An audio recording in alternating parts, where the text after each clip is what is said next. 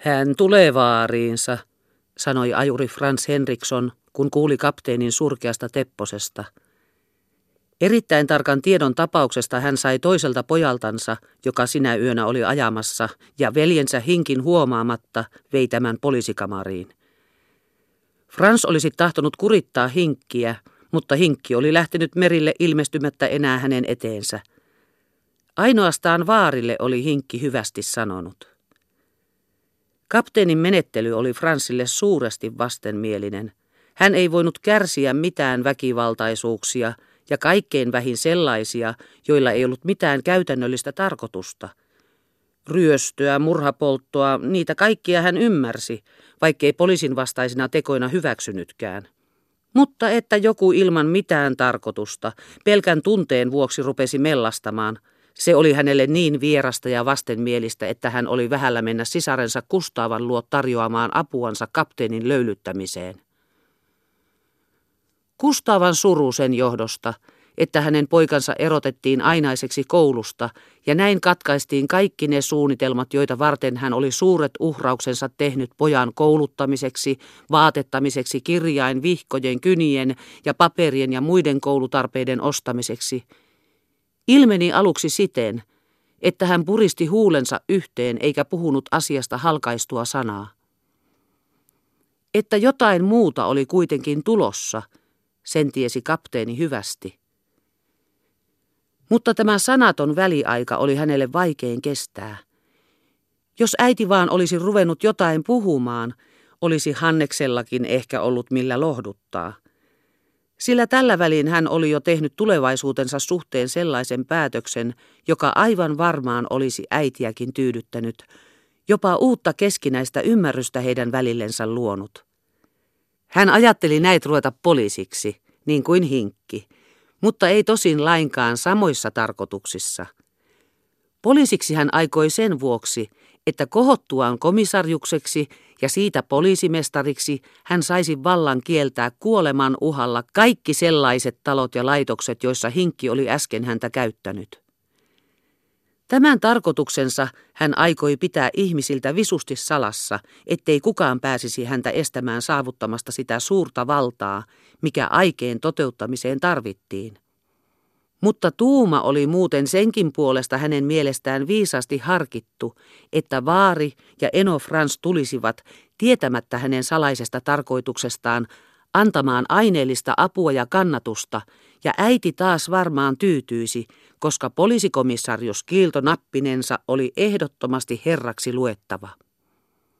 Sen tähden Hannes malttamattomalla hartaudella odotti sitä suloista hetkeä, jolloin äiti ei enää voi hillitä itseänsä, ja vanhan lapsuuden ajoilta yhä jatkuvan tavan mukaisesti rupee häneen käsiksi antaen hänelle tukkapöllyä. Eivät kaikki sentään olleet tapauksesta kauhuissansa. Näihin kuului vaari. Hän ei tavallisesti ottanut korviinsa mitään kaikesta siitä, mitä Kustaavasta tai tämän pojasta sanottiin. Kustaavaa hän ei vieläkään ajatellut muuten kuin sarkasäkkiin mahtuvana pikkutyttönä, ja hänen poikaansa ei sen vuoksi voinut paljonkaan vaaksaa pitemmäksi arvostella. Mutta nyt hän höristi korviansa. Mitä? Mitä mä kuulenkaan? sanoi hän, kun hinkki tuli jättämään hyvästiä ja kertoi hänelle kapteenin asiasta. Ja koska hän hinkille hyvästi sanonut oli, nousi hän kolmantena päivänä vuoteeltansa, kampasi päänsä, löysi sauvansa, pani lakin päähänsä ja meni Kustaavan majaan. Ja pojan nähtyänsä hän hämmästyi sen suurta kokoa, sillä tähän päivään asti hän ei ollut kertaakaan sen puoleen silmiänsä kääntänyt. Kustaava oli murheissansa, että poika koulusta oli erotettu – ja koska vaari näki, että Kustaava jo oli vanha ja itki niin katkerasti, tuli hänen häntä surku. Ja hän meni kotiansa ja otti vuoteensa alle kätketyn kirstun ja luki käteensä sata Suomen markkaa, jotka hän Kustaavan pojalle vei ja sanoi, Nämät annan minä sinulle, ja sinun pitää vielä enemmän saaman, jos minun käskyni täytät. Mutta Kustaavalle sanoi, pane hänet valurin oppiin. Eikä hän tätä sanonut, että olisi pojasta paljon apua itsellensä odottanut, sillä pojan silmät olivat uskolliset ja lempeät, mutta että hänen oli kustaavaa surku. Ja meni jälleen kotiansa ja laskeusi vuoteelleen. Mutta Kustaava ei totellut vaaria eikä pannut poikaa valurin oppiin, vaan sonnusti itsensä ja meni koulun rehtorin puheelle rukoillakseen, että poika armahdettaisiin ja vielä kouluun otettaisiin. Ja lupasi kurittaa niin, että kyllä muistaa olla toisten tekemättä. Mutta rehtori rupesi nauramaan ja sanoi, eipä sille vahvat miehet kuulu pystyvän selkään antamaan saatikka, te ja vähän mietittyänsä sanoi, pankaa se sotaväkeen. Kyllä ne siellä siltä puhdin ottavat, ja voihan se sitten päästä aliupseeriksi tai ehkä vääpeliksikin. Ja Kustavan jo hyvästellessä lisäsi, minä kysyn asiasta Everstiltä ja ilmoitan teille. Hyvästi. Oli vielä yksi, joka ei surrut tätä kapteenin onnettomuutta, ei surrut, vaan päinvastoin iloitsi.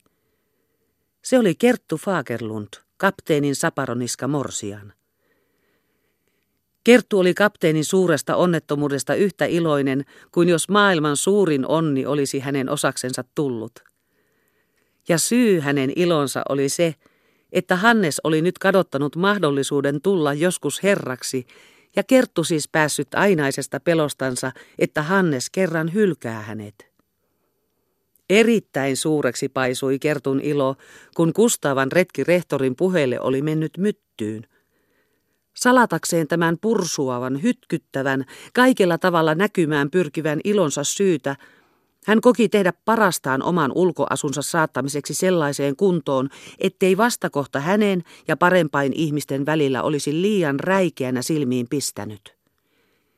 Ilmestyi Kustavan luo korskeasti narahtelevissa kengissä – mistä lieneekin ne lainannut, ja kiharansa oli kastanut niin märiksi ja niin kireästi palmikoinut, että ainoastaan korvain luona jokuma oli päässyt sittenkin valloilleen.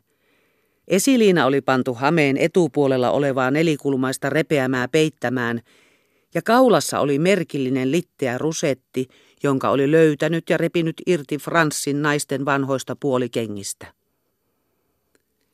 Mutta eräänä päivänä, kun Hannes oli jo käynyt valurin töitä tiedustamassa ja Kustaavakin, joka tosin aina vaan oli yhtä puhumaton, näytti siihen jo pakostakin ikään kuin suostuvan, huomasi Kerttu ikkunasta, että heidän pihalleen tuli hienopukuinen nuorukainen parempain ihmisten lapsia.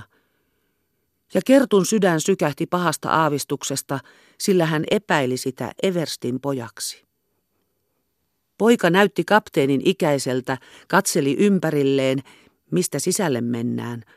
Aikoi tulla heidän portaistaan, mutta jostakin syystä ei tullut, kun oli valkoisella hienolla etusormella ja peukalolla raottanut ovea ja katsahtanut rappusille. Asuuko täällä Hannes? Hän kysyi ylös ikkunaan, josta Kerttu kurkotti. Ei ole kotona, sanoi Kerttu, vaikka Hannes oli mennyt vaan vähän asialle. Mutta Hanneksen äiti. Kerttu sulki ikkunan ja sanoi Kustaavalle, että Hannesta kysytään. Mutta oliko nyt Kustaava kuullut, että kysyttiin häntäkin? Alas pihalle se ainakin meni. Ja siellä vaan vähän aikaa puhui Everstin pojan kanssa, mutta oli jo menossa, kun Kerttu rautti ikkunaa kuullakseen, mitä he puhuvat. Ei kuullut. Kustaava tuli sisälle ja rupesi kohta pukeutumaan. Ei ollut siis epäilemistäkään. Hän oli käsketty Everstin puheille. Niin kuin se, joka on valmistunut nimipäivänsä viettämään, mutta kutsuvieraiden sijaan saakin luoksensa kuolin sanoman tuojan, niin Kerttu kauhistui tätä asiaa ja ilo pakeni hänen pienestä sydämestään. Sillä hän aavisti, että tässä on kysymys Hanneksen tekemisestä herraksi. Kun Kustava oli mennyt, tuli Hannes asialta. Kerttu pakotti itsensä nauramaan mukaan ihan kuollakseen, koska sanoi nähneensä niin hassun unen. Hannes kysyi, mikä uni se oli. Kerttu sanoi, se oli semmoinen uni, että Hannes oli tullut poliisimestariksi. Älä herran nimessä, mistä sinä sen olet keksinyt? Ja kaikki kumarsivat Hannesta. Mutta sitten hän Kerttukin oli fiini rouva, sanoi Hannes. Eipä, unessa oli niin, että Hannes otti toisen, joka oli paremmista ihmisistä, mutta ei hänen olisi pitänyt niin tehdä, sillä en tiedä viitsinkö kertoakaan. Unessa on niin hassua, sano vaan. Oli semmoinen musta kuoppa, ja Hannes Raukka putosi siihen, ja kun nousi, kaikki viskasivat lokaa hänen päällensä, ja Kerttu olisi yksin ollut hänen ystävänsä. Sanoppa sinä, Kerttu, mistä se tulee, että muutamilla ihmisillä on niin, niin hieno ja valkoinen iho ja toisilla taas sellainen ruskea. Parasollista se tulee, sanoi Kerttu. Mutta Hannes naputti sormellaan Kerttua niskaan ja sanoi, onkohan Kerttu pessyt itseänsä. Kerttu väisti ja sanoi, mutta sanoppa sinä Hannes, onko Vääpeli herra vai ei? Hannes vastasi, Vääpeli ei ole herra, mutta Vänrikki, kysyi Kerttu. Hannes vastasi, on. Niin minäkin luulen, sanoi Kerttu. Hannes selitti tarkemmin. Herra on se, jolla on palvelijoita ja jonka vaimo ei keitä ruokaa. Mutta sekin Vänrikki, mikä sen nimi taas on, sillä ei ole palvelijoita ja se syö klubilla. Kerttu tiesi näistä asioista, sillä hänen äitinsä palveli kasarmilla. Hannes joutui pulaan. Sinä et voi näitä asioita ymmärtää, sanoi hän. Näes nyt Vänrikki syö klubilla, mutta sinun mammas tiskaa klubin kyökissä astiat. Mutta Vääpelin astiat tiskaa Vääpelin muija ja Vääpelin saappaita kiillottaa Vääpeli itse taikka muija. Mutta Vänrikin saappaita ei Vänrikki kiillota, vaan sotamies, taikka sinun mammas. Kerttua ei tämä määritelmä tyydyttänyt, ja oli ilmeistä, että hän mietti uusia kumoavia esimerkkejä. Ja siksi toiseksi, sanoi Hannes lisäselitykseksi, vääpeli on sotamiesten korkein virka, mutta vänrikki on herrain alhaisin. Tämä oli kertusta vieläkin hämärämpää, sillä ne esimerkit, joita hän nyt ajatteli, eivät olleet mitään virkamiehiä, vaan lapsia, ja sittenkin oli yhtä selvä ja jyrkkä ero. Kun hän siitä Hannekselle sanoi, selitti Hannes, että Lapsi on sitä, mitä hänestä meinaa tulla. Niinpä Hanneskin oli yhtä hyvä kuin Herra niin kauan kuin hänestä meinasi tulla ylioppilas, mutta nyt ei hän enää ollut mikään Herra. Valurimestari Liimatainen on myöskin Herra, sanoi Kerttu. Omasta mielestään, sanoi Hannes, mutta ei herrain mielestä. Mutta sillä on palvelijoita eikä muija keitä ruokaa, sanoi Kerttu. Nyt huomasi Hannes rusetin kertun kaulassa. Mitäs valurimestari tähän kuuluu, sanoi hän kiivastuen. Ja hän huomasi esiliinan ja narisevat kengät. Kerttu vissiin meinaa tulla valurin rouvaksi, mutta pois semmoiset meiningit, sanon minä. Pane pois kohta tuo kaulastas. Kerttu riisui pelokkaasti rusetin kaulastaan. Vai semmoisia, vai semmoisia, puhui Hannes ja suutuksissaan käveli nopeasti keittiön nurkasta toiseen. Itsehän olet käskenyt mennä kansakouluunkin ja kengät panna jalkan. Hiljaa, sanoi Hannes uhkaavalla äänellä. Kerttu ei saa viisastella, kyllä minä opetan. Ei kerttua kukaan kasvata eikä kurita, siis minun täytyy se tehdä. Vai sinä tässä fröökinäksi rupeaisit? Näin sanoen Hannes tuli Kertun luo ja tukisti häntä aimolailla. Kerttu rupesi itkemään, mutta oli oikeastaan onnensa huipulla. Nyt oli ainakin selvää, ettei Hannes miksikään herraksi enää meinannut. Vähän itkettyään Kerttu tuli Hanneksen eteen, esiliinan kulmalla silmiään pyyhkien, niiasi ja pyysi anteeksi. No, no, sanoi Hannes. Kerttu muistaa vaan, ettei toisten enää, Kerttu saa nyt istua pallille, niin minä kerron Kertulle taas historiaa. Ja kun Kerttu oli istuutunut, alkoi Hannes pasuunamaisella osaksi opettajaa ja osaksi komentavaa kenraalia matkivalla äänellä kertoa Austerlitzin tappelusta, johon he edellisiltä kerroilta olivat joutuneet. Sen jälkeen rupesi kyselemään. Muistaako Kerttu, kuinka monta miestä Napoleonilla oli tässä taistelussa? 80 ja 9000, sanoi Kerttu. Ei, ei, ei, ei. Niin paljon oli liittoutuneilla. Napoleonilla oli 65 000, siis lähes 25 000 vähemmän. Nyt kerro, kuinka Napoleon voitti. He meinasivat kiertää oikealta puolelta. Liittoutuneet aikoivat kiertää Napoleonin oikean siiven, oikaisi Hannes. Jatka. Mutta hän meni keskeltä. Ai ai Kerttu, kuinka Kerttu noin? Kuuntele. Napoleon, saatuansa tietää vihollisen aikeen, peräytyi ja jättäen oikean sivustan suojattomaksi vietteli vihollisen taistelemaan sitä vastaan – mutta hyökkäsi itse joukkoinensa vihollisen heikontunutta keskustaa vastaan, ajoi sen pakoon ja kiersi oikealla sivustalla taistelevan vihollisen selkään, joka näin joutui kahden tulen väliin. No, kerro uudestaan. Mutta ennen kuin Kerttu ehti päästä alkuun, huomasi Hannes, joka istui ikkunarahilla, että Kustava juhlallisena ilmestyi portille tullen kaupungilta. Missäs mamma on ollut? Kysyi hän Kertulta. Kerttu näki, ettei Hannes odota häneltä vastausta, vaan uteliaasti katselee äitiä, ja jätti vastaamatta, sillä sydän pampatti niin. Nyt taidan minä saada kyytiä, sanoi Hannes.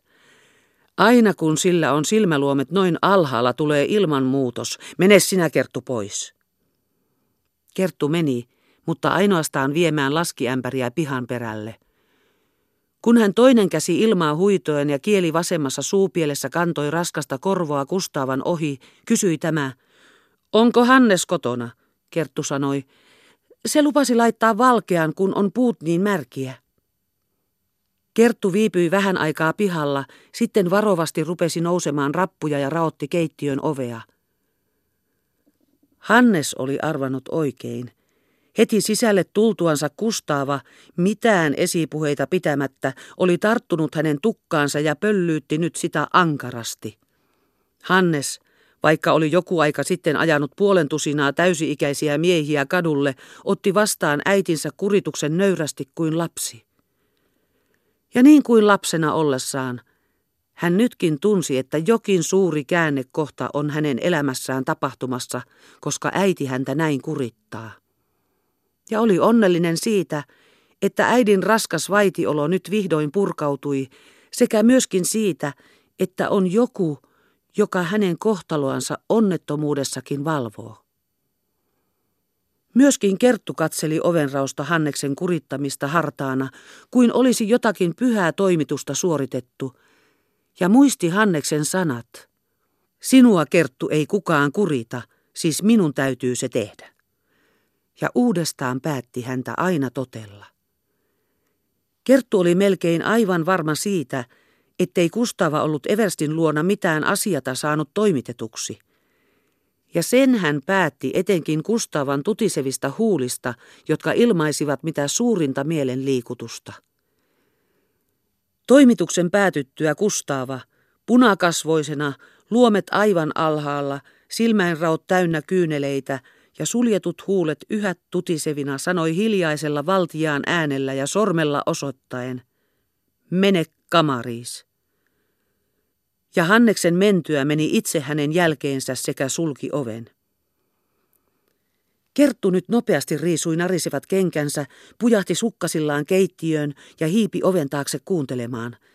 Hänen sydämensä pampatti niin hurjasti, että olisi luullut sen päässeen irroilleen puseron alle. Nyt he puhuvat. Hannes sanoo jotakin, ei kuulu mitään. Nyt sanoo Kustaava, hyvä Jumala, mitä hän sanoo? Puhuu sotakoulusta.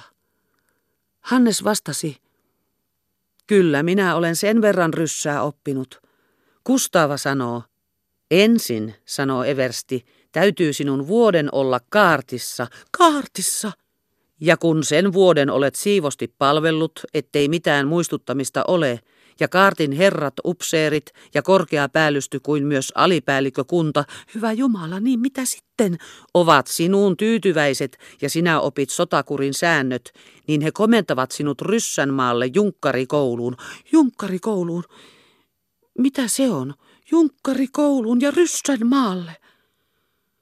Hannes sanoo, On Suomessakin sotakoulu. Haminassa on kadettikoulu.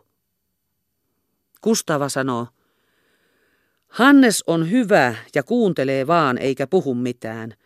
Suomessa on sotakoulu, sanoi Everstikin, mutta ei sinne ketä tahansa oteta.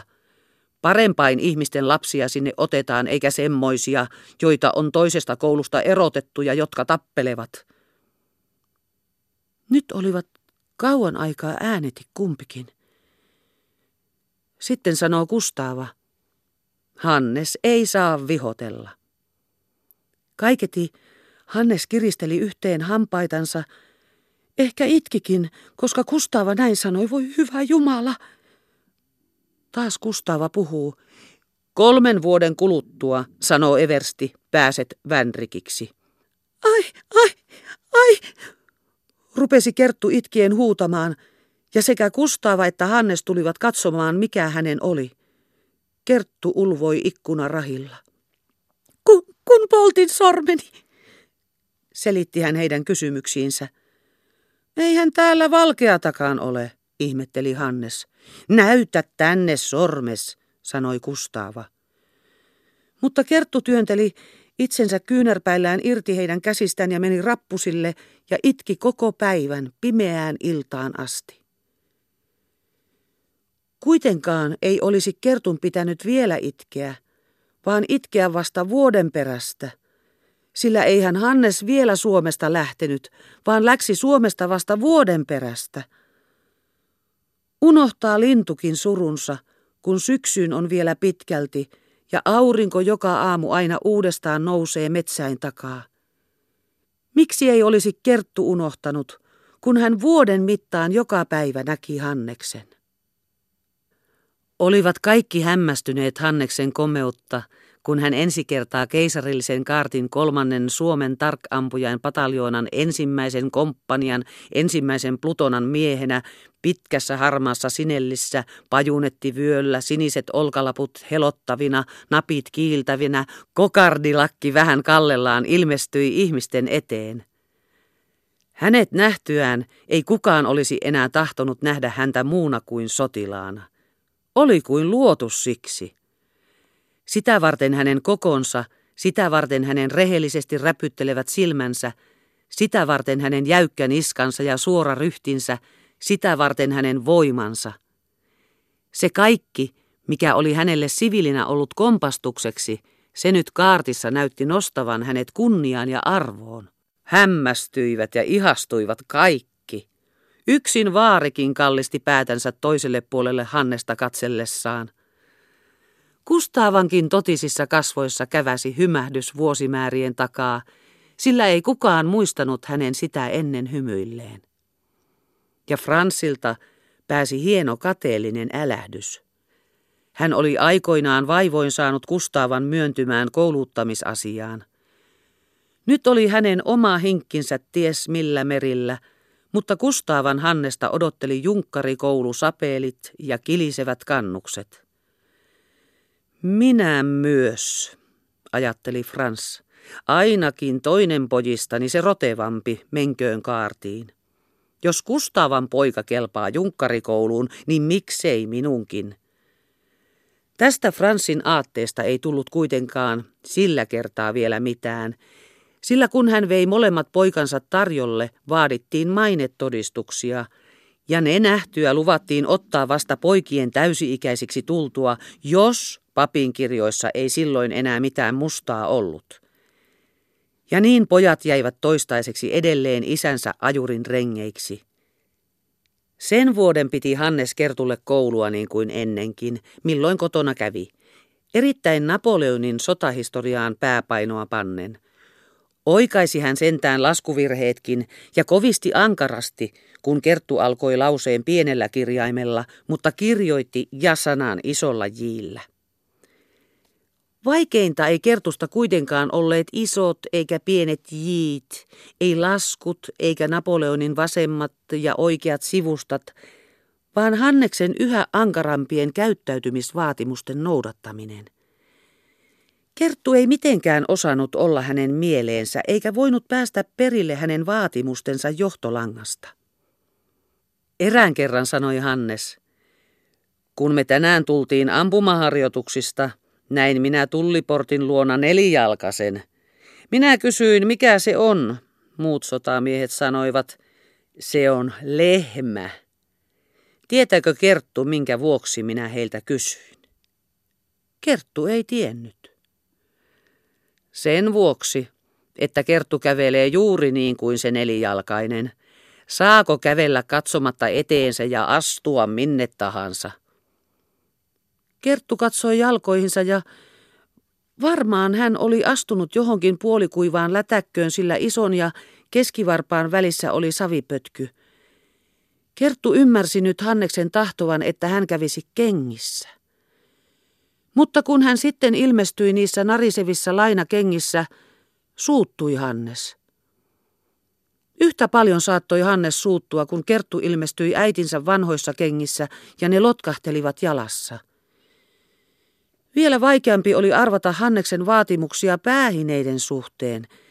Hän ei kärsinyt, että Kerttu juoksi kadulle paljain päin, mutta pääliina ei myöskään ollut hänen mieleensä.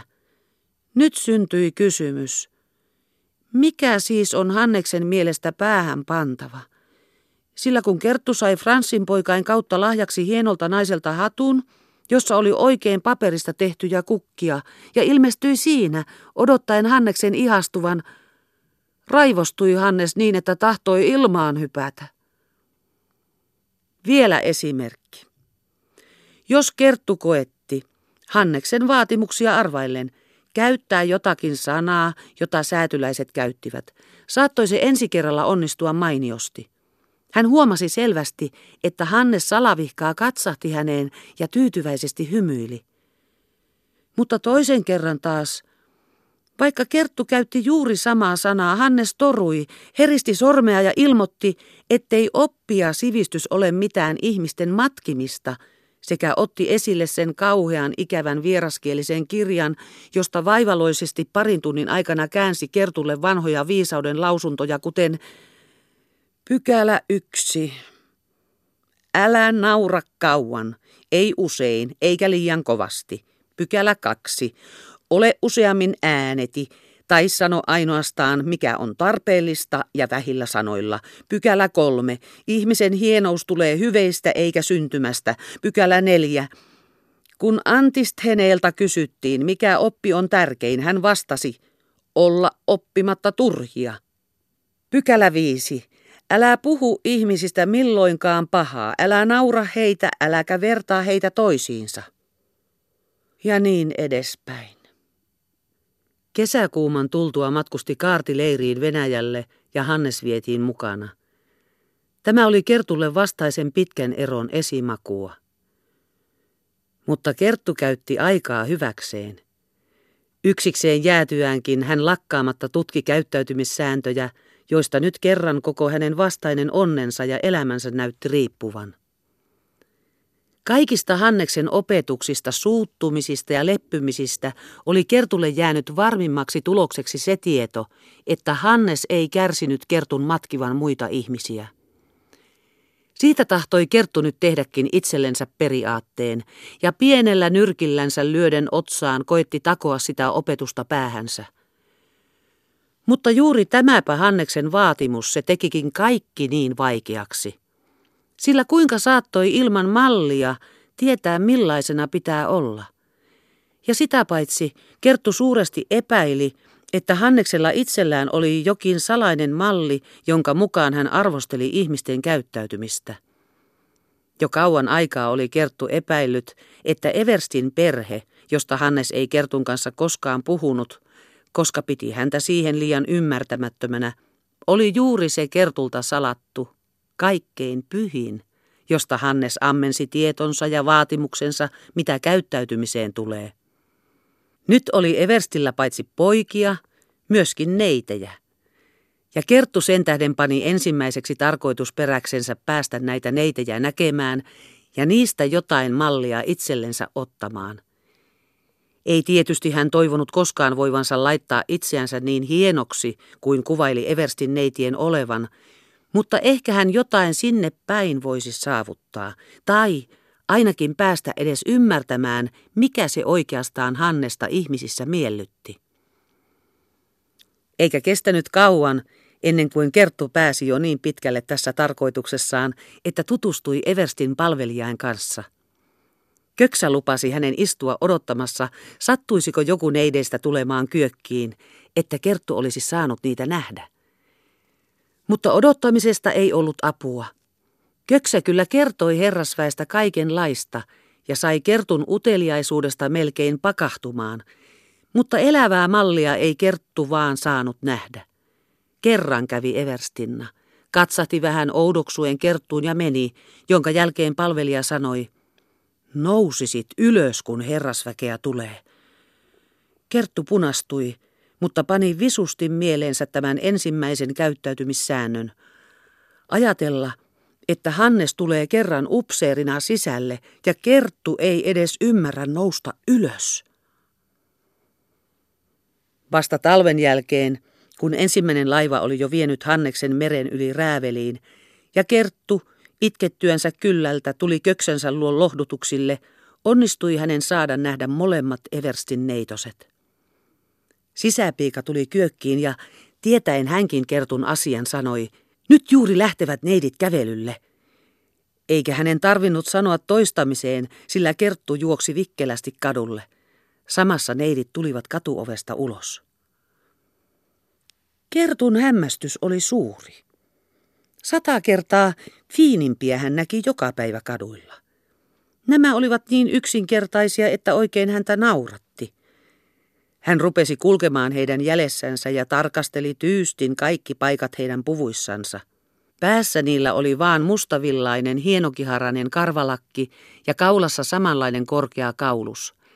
Ja kaikki muukin oli tosin hyvin puhdasta ja istuvaa, ehkä myös kallista, mutta semmoista, jota Kertun ei ollut suinkaan mahdoton ajatella kerran saavuttavansa. Mitä kauemmin Kerttu kuitenkin kulki Everstin neitien jäljessä, sitä uteliaammin hän alkoi tarkastella heitä. Jotakin oli heidän liikkeissänsä, askeleissansa, pään käänteissä, joka väkisin kiinnitti heihin, kiinnittämistään kiinnitti. Ja Kerttu seurasi heitä lakkaamatta ja tuli hyvin lähelle heidän taaksensa. Nyt hän näki, että heidän ihonsa oli hyvin hieno – Toisella heistä kurkotti nahkakauluksen alta hienon hieno ryyssivaatteen reuna. Ja vaikka niskatukan irtautuneet haivenet sitä hieroivat, oli se kuitenkin aivan puhdas, samoin myös niska. Tätä katseli ja ajatteli Kerttu sen vuoksi, että muisti Hanneksen kerran sanoneen, mistä se tulee, että muutamilla ihmisillä on niin hieno iho, ja kysyi, oliko Kerttu niskaansa pessyt. Mutta vielä viehättävämpää oli kertusta katsella heidän poskiansa, kun he käänsivät päänsä kohti toisiaan ja nauraen puhuivat keskenään. Kaikki oli yhtä puhdasta ja hienoa, ja silmäin seudut ja ohimo erittäinkin vetivät puoleensa.